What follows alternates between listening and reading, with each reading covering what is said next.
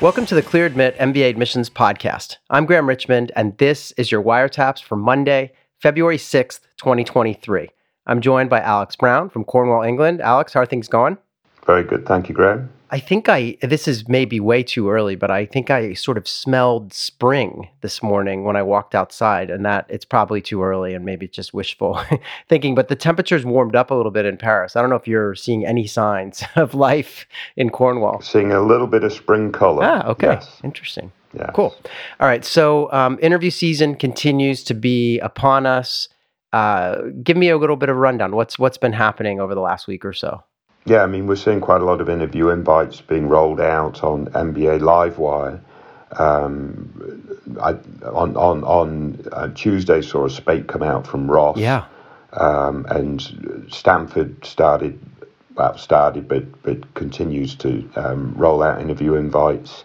Um, so several programs are um, inviting their candidates. Harvard on Wednesday, Yeah. big is obviously a big um, sort of um, marker there. So so lots of interview invites. So hopefully folks are doing lots of well. Hopefully they're getting invited, and, and that's turning into a lot of preparation. Yeah, and we actually aired a special podcast for the Wharton um, team-based discussion, which Wharton hasn't issued interview invitations yet. They're coming um, soon, but we recorded a podcast where we talk about how to tackle that. So that's in the feed. If you missed it and you think you're going to interview at Wharton or hoping to interview, you can go back and, and grab it. It's it's in this podcast feed.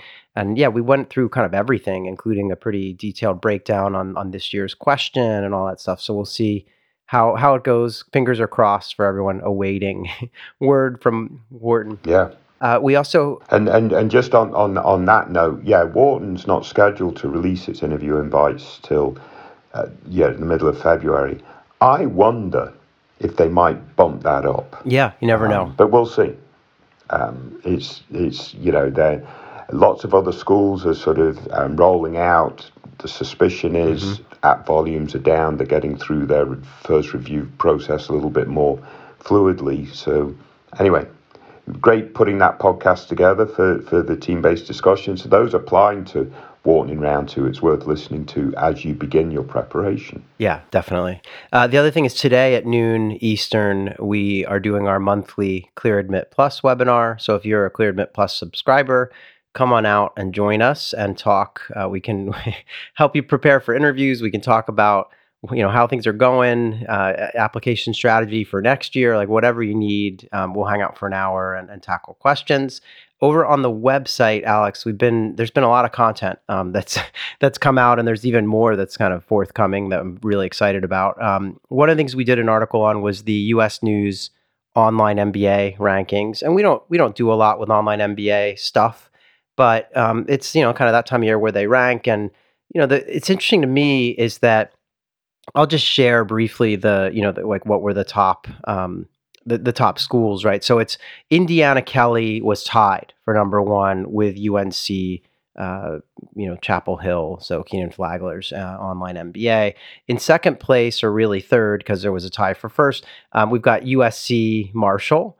And then Florida, University of Florida is fourth place. And then we have a tie for fifth place between Carnegie Mellon University and University of Washington Foster. So the thing that always jumps out at me is that amongst those sort of top five, or there are really six schools in the top five because of some ties, um, all there are five of those programs that are really good kind of traditional MBA offerings. And I think that plays a role in their ability to deliver a great online MBA. So um, and that's not to say that University of Florida is not a good MBA program too, but I'm just saying when you think of like top 20 MBA programs, it's interesting how the online MBA space seems to be, for the time being, dominated by schools that have a top offering in the kind of traditional sense, with one exception that I wanted that you know about, right? Yeah, it's like it's like a, it's a Friends episode. yeah, where's, Ross? yeah, so Ross didn't take part last year. This year they're back in the ranking, um, but they landed at number 18, and I'm not really sure why because I think their online MBA program is terrific, and and they are another you know kind of top 20 full time MBA that offers online. I'd put them in the tier above, Graham. I'm going to argue that point. Yeah, no, I agree. Yeah, I think, it, well, if you look at the regular full time MBA rankings, Ross is a tier above some of these other schools that are currently ranking mm. well for online. So all these other schools is my point. Yeah, so let's get let's get to the point here. Where's yeah, Ross? where's Ross? so in any event, um, this is just interesting. We'll see. I'm kind of wondering if it's because they didn't take part last year, so maybe there's some data where they're they don't have data, so they kind of it may take a couple years to kind of work right. their way into their natural spot, which could be at the top of this list. Although I will say, you know, Indiana Kelley and that at UNC um, yeah, online MBA. Uh, they've been doing it for a while and they're really well established. Yeah. Um, so we'll see. Yeah, yeah, no doubt. There's there's got to be some legacy history to that. Yeah, and yeah, whilst in, in the full time, we wouldn't place Ross at, at, at, at that level relative yeah. to the other programs yeah. being ranked.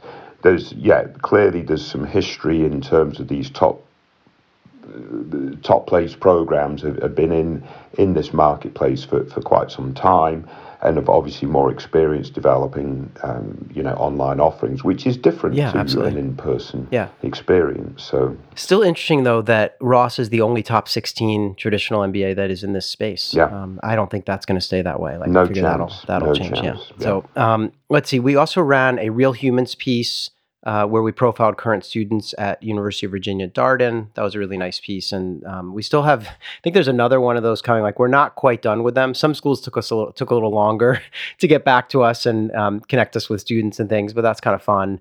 The, so read that if you're interested in Darden. Great thing to read. We also uh, ran a piece where we summarized the latest employment uh, kind of career placement figures out of UT Austin McCombs. And so I'm going to share those figures as we always do on the show when we have them and I'll get you to weigh in, Alex. So, starting um, with some of the basics, there were 241 graduates in the class of, um, I guess, in that in that class year. So that was at class 22, right? So, um, and 211 of them were seeking employment. So that you know, there's always going to be a batch that are they have a, they're going back to their current employer, or maybe they're starting their own business or something. But um, so that's the size of the group we're dealing with here.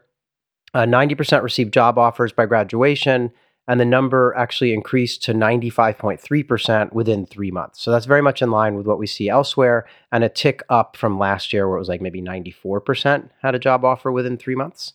Uh, the median salary 141,000. That's up 11k from 130 last year. Uh, bonus 31,000, so that lands right where we kind of would expect it to. Um, in terms of the industry and regional placements, I'll start with industries. They sent 31.6% of their class into technology roles. That's down from 34%, but still a pretty big number. They sent 30% into consulting. That's up somewhat dramatically from 22% last year. Uh, they sent about 18% into financial services, and that's just up a tick from 16.6% last year. Uh, real estate is the fourth most popular area of placements at 4.6%. I don't have a figure for that last year because it wasn't in the top five um, last year. So it's kind of surged into the top five industries. And then the last one is energy and utilities. 4.1% of the class went into that domain. That's actually fallen off. It was 5.7% last year. And the uh, industry that's not here that was last year is uh, consumer packaged goods. So they used to send 5.7% into that as well. And um, that fell off the top five list. So it might be number six, right? But it's not in this top five that we cover. Uh, any thoughts on that, Alex? Yeah, again, the trends are, are, are, are, similar to what we're seeing at other top programs. Tech's down, um, consulting up. It's either going to be consulting or financial services mm-hmm. um, to sort of um, counterbalance tech. Um, and yeah, no, no, nothing really unusual there. I don't think, Graham. The the median salary um, is is good, solid, especially for that tier of program. Yeah and obviously the bonus is right where most of the schools are. Yeah, and the only thing I would say that I think is interesting is that you know we talk sometimes about McCombs for tech because Austin is a bit of a tech hub. You know, there are a lot of major companies that mm. are you know kind of there. I think Dell and um, and Apple has a big footprint there as well. But so it, it definitely is just good to see that even in a you know they have this decline in tech, but it's still 31.6% of their class. So it's a, it's a good school for tech placements. Um, it's kind of leading the way, which we don't see. Most schools consulting might lead the way, right? So it's interesting. Um, it, it, it, exposes them too, though, Graham. I it does. Pay, PayPal is the latest big tech company to lay off workers. So it's it's it's definitely a, a, sector that's under a lot of pressure. Yeah, definitely. It'll be really interesting to see what this all looks like next year. In terms of the regional placements, I don't think this will surprise everyone, but you know the Southwest dominates. Um, they sent 71.3% of their class into the Southwest, which, just to be clear, includes Texas, um, in case anyone was wondering. And within that, um, 71% or so, 97% are staying in Texas. So they're in different cities in Texas, like Houston, Dallas, and others, right? Austin. So just keep that in mind. Uh, that number is actually up. So it used to be 66% or so last year. So they've been inching up in terms of the number of folks that basically stay in Texas and work there. They sent 12% out to the West Coast. That's down a tiny bit from 13%, likely due to some of the declines in tech placement. They sent 6.9% to the Northeast. That's actually up a bit. Uh, they sent 4.8% to the South, also up just a bit, like a percentage or so. Um, and then they sent 3.7% to the Midwest. That's off. It used to be 6.6%. So that's off a little bit more.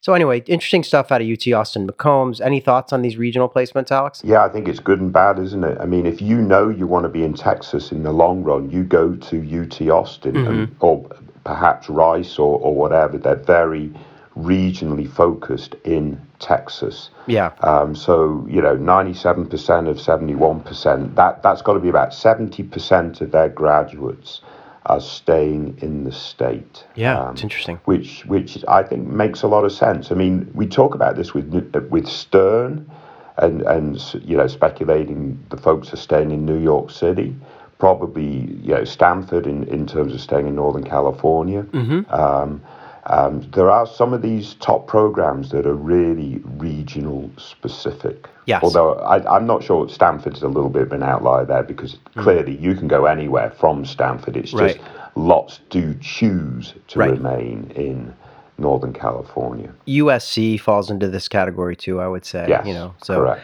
Um, yeah. So other than that, one. So we're working on an article that may or not may or may not be online by the time this podcast airs, but it's about. You just can't wait to talk about this. I know, I know. You, Graham? well, it's about it's about um, finance and kind of financial service uh, services placements, and Elliot on our team has been working on it, and it's it's just fascinating because it breaks down, you know, obviously which schools are good for financial services, but more specifically buy side versus sell side. So, you know, venture capital, private equity, asset management versus investment banking. So, really interesting stuff. And I wanted to ask you well, I, we already talked about this, so I'm not going to quiz you on air, but one of the things that was fascinating to me was we were looking at which school sends the highest percentage of people into venture capital jobs.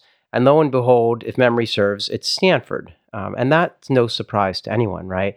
But what was surprising to me was when we looked at the data by kind of raw numbers and we saw what's you know what's the school that sends the most people? And you know most people's first reaction might be well maybe harvard bigger class size much bigger class size than stanford. But the way that it shakes out for the class of 22 is that leading the way by placing 51 people into venture capital is wharton followed by harvard 42 people and then stanford placed 34 students into vc so those are the top three by percentage and by raw numbers but the, they kind of shuffle around when you get into um, if you look at percentage or raw numbers, the, the exact ordering of them kind of changes quite a bit. Yeah, I mean, it's really interesting because, again, the initial intent of this article was to look at percentages, and, and you know, for VC, Stanford was clearly above. Um, then Harvard and then Wharton, yeah, uh, or, or or maybe Wharton Harvard, whichever whichever order that was, and and I I sort of looked at that and said, well, that that's true, they are in front, but um, given the class size differentials, um, I'm, I'm betting both Harvard and Wharton will have a higher number. Yeah. So it's good to see that, that that played out. So, what are the implications of this? I think the percentage number sort of shows you the focus of the program and its resources. So, perhaps Stanford has a stronger focus mm-hmm. um, in the program on venture capital type resources and, and classes and so forth. But the raw number um, um, figure will tell you the scale and size of the alumni networks and community and so forth in those industries. and VC is very much network driven. Oh, yeah. And so forth. So, so I think that really matters.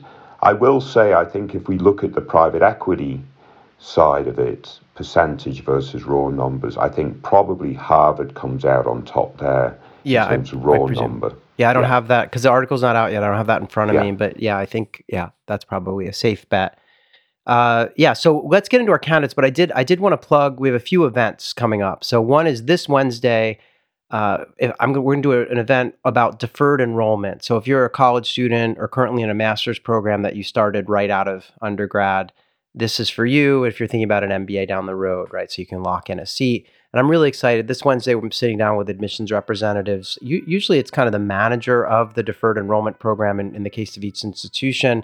So we've got Columbia, Chicago, Stanford, MIT, and Harvard Business School all taking part. That's Wednesday at noon. You can still sign up. You got to go to bit.ly forward slash defer 23, D E F E R 2 3. So, And this is the first event that you've run that Harvard is attending. Yeah, we got yeah. This is the first year they they're taking part. I'm really excited about that. I mean, I think you know, obviously Stanford's done it for a while, Wharton. Yeah. So I guess it was Yeah. only a matter of time before everyone saw the light.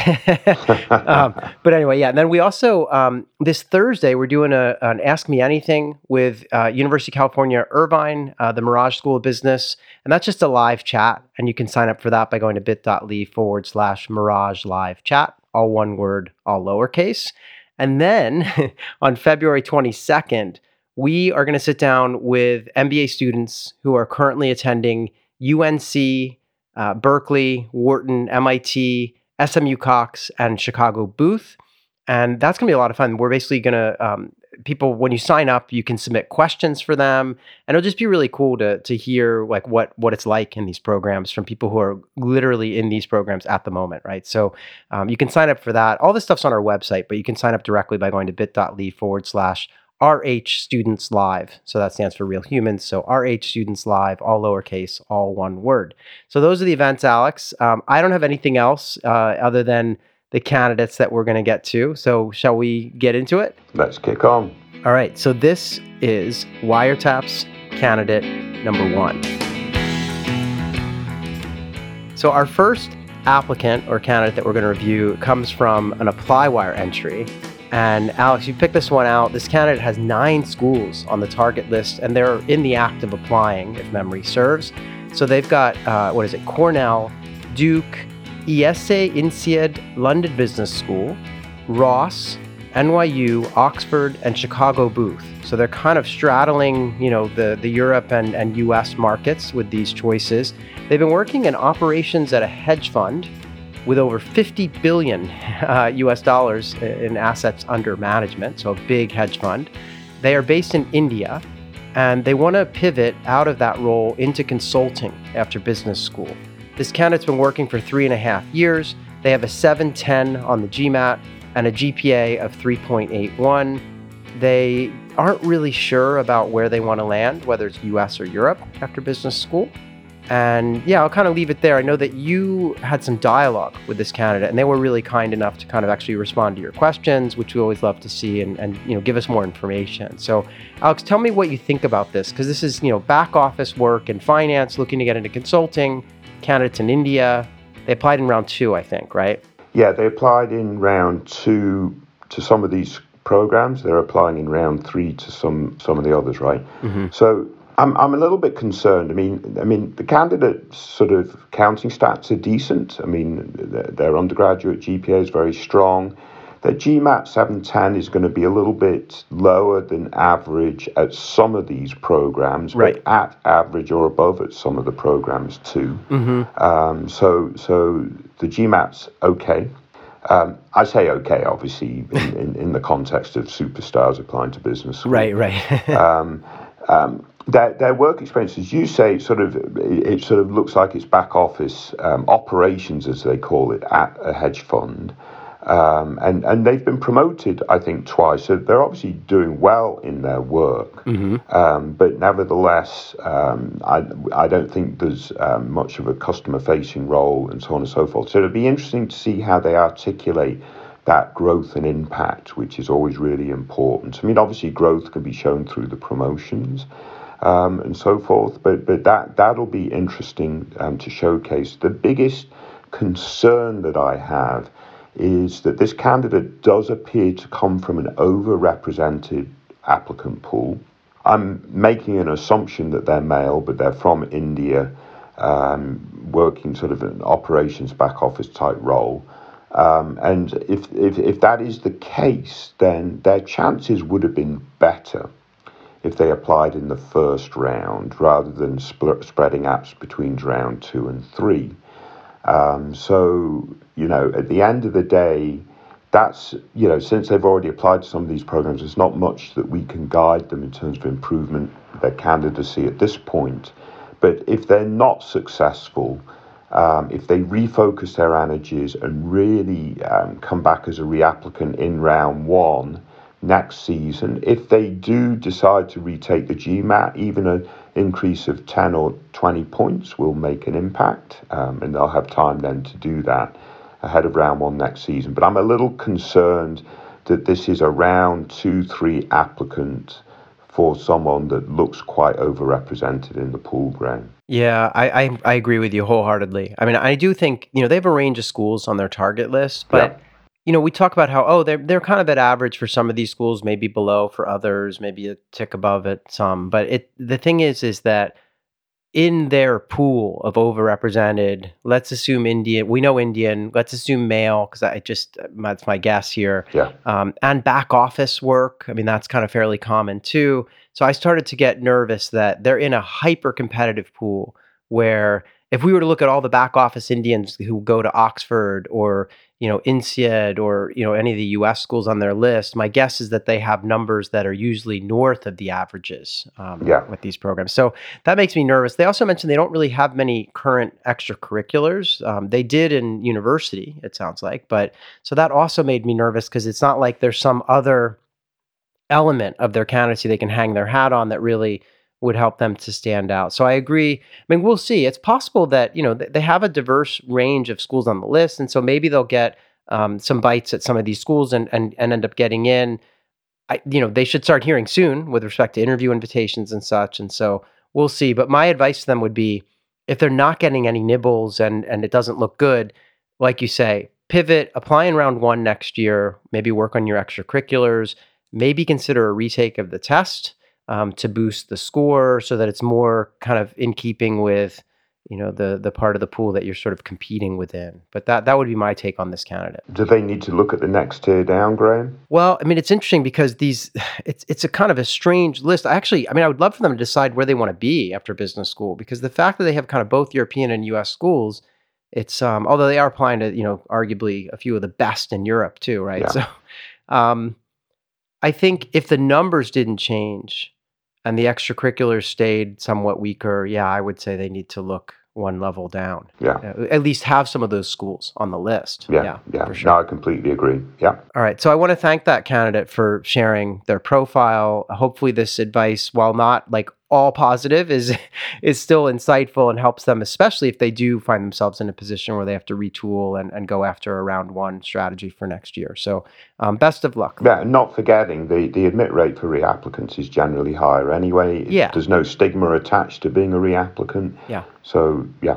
Yeah. So we'll see. Hopefully they'll keep us posted. And yeah, fingers crossed that good news comes their way this year. But if not, I do see a path to them getting into a decent program. It just probably through round one next year if, yeah. if it doesn't work this time. Yeah.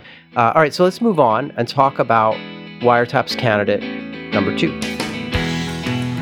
So this is another entry that you picked, Alex, from ApplyWire. Uh, this candidate is targeting five schools, and those schools are Berkeley, NYU, Stanford, UCLA, and USC. So it's kind of California Dreamin' plus Stern. um, they are looking to start school in the fall. They've been working in a kind of a sales role at a tech company, and they would like to get into either consumer goods or maybe a family business after business school. I think in the near term, with respect to that consumer goods stuff, they're thinking about maybe Nike. Uh, their GRE score is 328, GPA 3.43 and they've got six years of work experience and they indicate i guess they've worked at a couple of different companies and they've been promoted um, looks like they've had four what is it like four promotions? Yeah, so they've had a lot of promotions over the course of their time in these different firms. And yeah, I'll just kind of leave it there. So the the questions I have for you, Alex, as you assess this candidacy is, you know, they're coming from a sales background, and sometimes we talk about what is is sales well viewed, kind of, you know, is, is it a, a kind of sexy area to be coming from when you're applying to business school or not?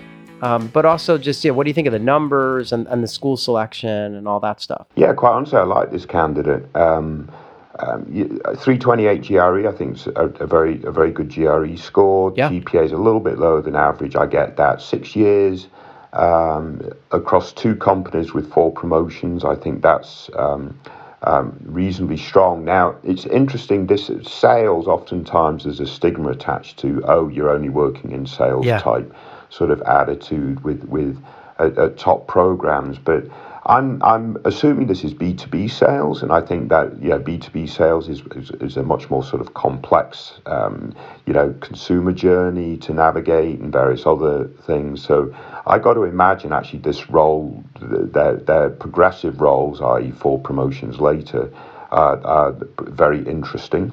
Um, so I'm I'm going to give an uptick to to to that. Um, and I also think they're, they're sort of extracurriculars. They've been um, heavily involved in some really interesting initiatives. Um, they they um, identify as a member of the LGBTQ community. They've um, at a non-profit that helps um, within that community uh, with re- refugees and so on and so forth. Um, so that's almost like a double um, thing: refugees and LGBT. Yeah. Um, so um, you know, I'd be interested to understand the real motivation for, for being involved in that particular non-profit and, and that sort of um, aspect. Um, but quite frankly, Graham, I'm very um, um, upbeat on this profile. Yeah, I, I tend to agree with you. Like, I, I think um, you know the out- outside activities look good. Um, they yeah they seem like they're going to be able to stand out in the applicant pool because of some of the work they're doing in the like you said in the refugee community with LGBTQ stuff. So uh, yeah, I like this candidacy, and I think that you know the GRE score is really going to be above average at most of the schools on their list. I guess Stanford might be an exception, but you know for the most part, I think when it comes to how their kind of career is viewed. On the one hand, I'm, I'm kind of torn. On the one hand, I'm like, wow, you know, six years of work experience, four promotions, they're clearly doing great work. Um, but like you say, sometimes sales is viewed a little differently. But I still think they're going to fight their way through and, and, and get offers at, at several of these programs. I guess the question for me was really coming down to will they make the cut at like a Stanford? Um, or is it going to be more like the other schools on their list? And and so I yeah that that's the part I'm kind of not 100 percent sure of. I mean they're going to know soon enough because I guess they applied in the second round. But it is interesting, and I I think yeah I'm rooting for this candidate. I mean there's a lot to like here, and yeah the GPA is a little below average, but the GRE kind of counters that a bit, and and yeah good work experience, etc. So I don't know. We'll see. Where I mean, where do you think they're going to land? I mean, if you if they really nail that, what mean what, what, matters? matters? most to me and why, and it's threaded to the, their sort of personal experiences, and what we don't know here is what their long term goal is. But if all that sort of narrative really ties together into a strong, powerful um, story, um, maybe they were an immigrant themselves, um, and so forth. I'm not sure. We we know that. Um, but but yeah, Stanford might not be out of reach. Um, but that said, yeah, we don't know. But but they've got a. It's it's interesting. They've targeted Stanford, and then the next set of targets are sort of top ten, top sixteen. So they've they've missed. They've eliminated all the rest of the M7, which mm-hmm. they probably might have fit. But I think the reason for that is they want to be in California. Yeah. Um, but Kellogg would have got them to California. Wharton would have got them to California. Um, and so forth. So maybe they've missed a little bit of an opportunity there. I did want to also mention they, aside from the stuff we've talked about, they have a side hustle selling embroidery, which is interesting too, right? Because it's a creative yeah. um, activity. Yeah. Uh, yeah, I was starting to wonder about like, do you have any point of view? Like, what if I were to tell you, like, we don't know for sure where this person's located. I think we're kind of assuming they're in the U.S., maybe even on the West Coast already, but it's not. It's actually not clear. I mean, they could be anywhere, I guess. Yeah, I, am I'm, I'm betting ninety nine percent they're in California yeah. selling technology solutions. Yeah, it's possible. Yeah. yeah. and I guess you know then the next question I would have is, what if I were to tell you this was an Indian American? Um, like, would that change the calculus here? I mean, I, I don't know, or, or Um, like I just wonder. Yeah, it's po- possibly. I mean, then you're starting to talk about as as our previous candidate. Are they, are they overrepresented in the pool? Yeah, that's hard to know. My guess is they're not overrepresented. I mean, I think they might be female, which could help. It's hard, hard to know. We don't have all the data here, right? So, um, yeah, tough to say. I like their username, Duck Soup, um, which I thought was kind of a good, good username. I mean, more creative than some, so we got to give them points for that. But I, I yeah, so I think this person's going to get into some of these schools, uh, assuming they executed on the essays and things. And so it's just a question of how high will they fly here. Right. You know, we'll see. Right. I guess yeah, Yeah. the verdict's not in, but hopefully it goes well. yeah, best of luck to them. Yeah, yeah. All right. Excellent. So let's move on and talk about our final candidate. So this is Wiretaps candidate number three. So Alex, you picked a decision wire entry as you've been doing for the last several weeks. I love talking about these, especially when the candidate's undecided, which is usually what you know what you pick here. Uh, so this is a candidate who doesn't know where to go. They applied to Berkeley, Columbia, Cornell, the Indian School of Business, uh, London Business School, Michigan, Kellogg, NYU, and Yale. So they applied to a lot of schools, and they ended up with several offers. So they got into Haas, they got into the Indian School of Business, they got into Ross, um, and Ross actually gave them a scholarship of forty thousand dollars, and they got into Kellogg. Um, there is one kind of caveat here, which is the Kellogg admission is for the Kellogg one year program. So I just want to put that out there. Um, this candidate wants to work in consulting after business school. And while they do have McKinsey, Bain, and BCG on the list, they also have Kearney and Deloitte. And for some reason, they listed Tesla and Uber, so maybe they're um, considering tech jobs as well. Uh, their GRE score was a whopping 331, and this candidate is located in Delhi, India. So they're kind of trying to decide what to do. And, you know, on some levels, for them, I think they've ruled out Indian School of Business. And so they're really coming down to Ross, Berkeley, or Kellogg. And Kellogg's one year. So they're, yeah, struggling with that. So what's your take here? What should they do? Yeah, I think they should go to Ross. Interesting. Um, and, and, and these are the reasons why, and I'm probably making a few assumptions along the way. Um, I think we're assuming they're, transi- they're wanting to transition into consulting. Um, so if that's the case, probably a two-year option versus a one-year option makes better sense.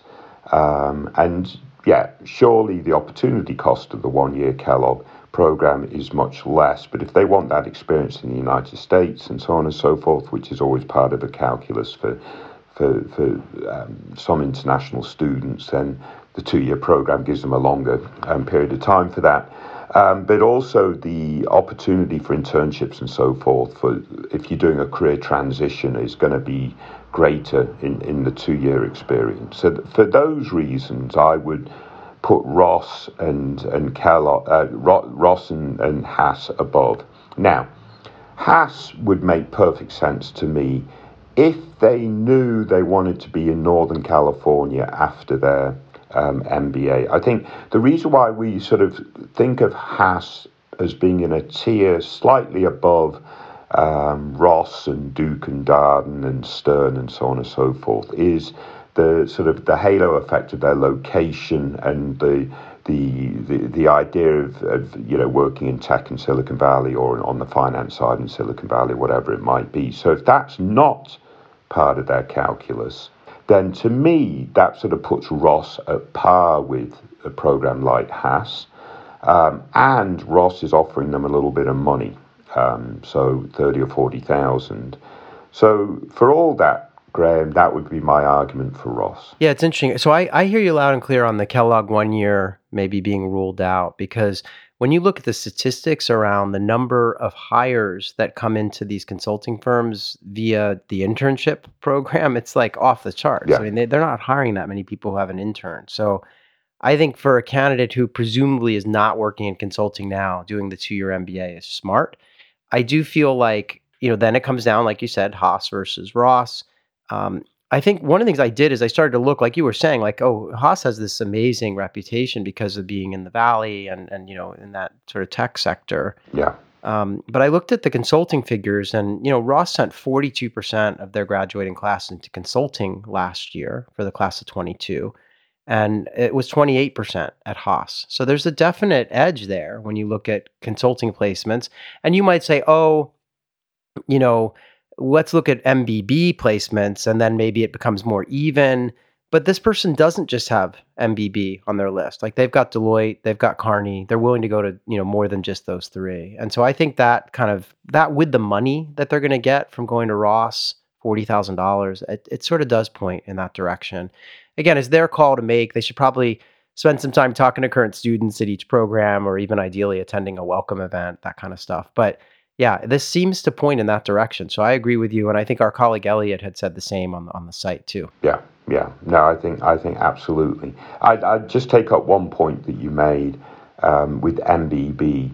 I don't think that um, matters that they've expanded their list. I think a program that clearly offers a greater pipeline to MBB offers a greater consulting opportunity mm-hmm. for its candidates. So if Haas does have that greater pipeline for MBB um, than Ross, then yes, that to me, even for a candidate like this, is a check in the box for Haas. Okay, yeah. So they need to dig into this. They should look at the data. I know. I think Ross is one of those schools that actually publishes specific statistics around the number of people that they're placing at each of these firms. And maybe going after their consulting clubs, they can yeah talk do with a them. deeper dive into that. Yeah, I would do yeah. that outreach. So, um, in any event, great problem to have. Congratulations, I should have said to this candidate for yes, getting into fantastic. Berkeley, Kellogg, and and Ross, all great schools, and the Indian School of Business. So they they you know applied to a bunch of schools and came out with a bunch of offers. So that's really great. Uh, Alex, thanks for picking out these um, candidacies as always for us to discuss uh, yeah, so I guess we'll we'll come back in one week's time and do it all again if you're willing. And yeah, thanks a lot, Alex. Very good. Take care, everyone. Stay safe.